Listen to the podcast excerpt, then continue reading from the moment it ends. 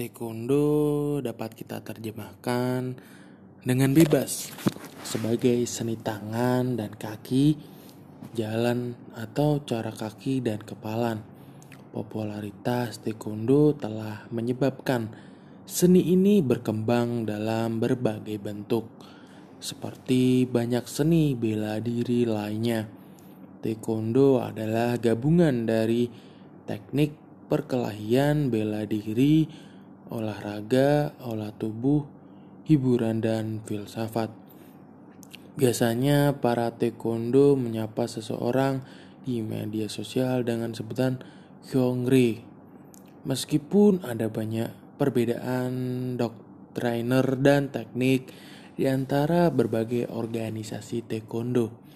Seni ini pada umumnya menekankan tendangan yang dilakukan dari suatu sikap bergerak dengan menggunakan daya jangkau dan kekuatan kaki yang lebih besar untuk melumpuhkan lawan dari kejauhan. Oke guys, ceritanya tentang sejarah dari taekwondo, film taekwondo namanya Bruce Lee guys.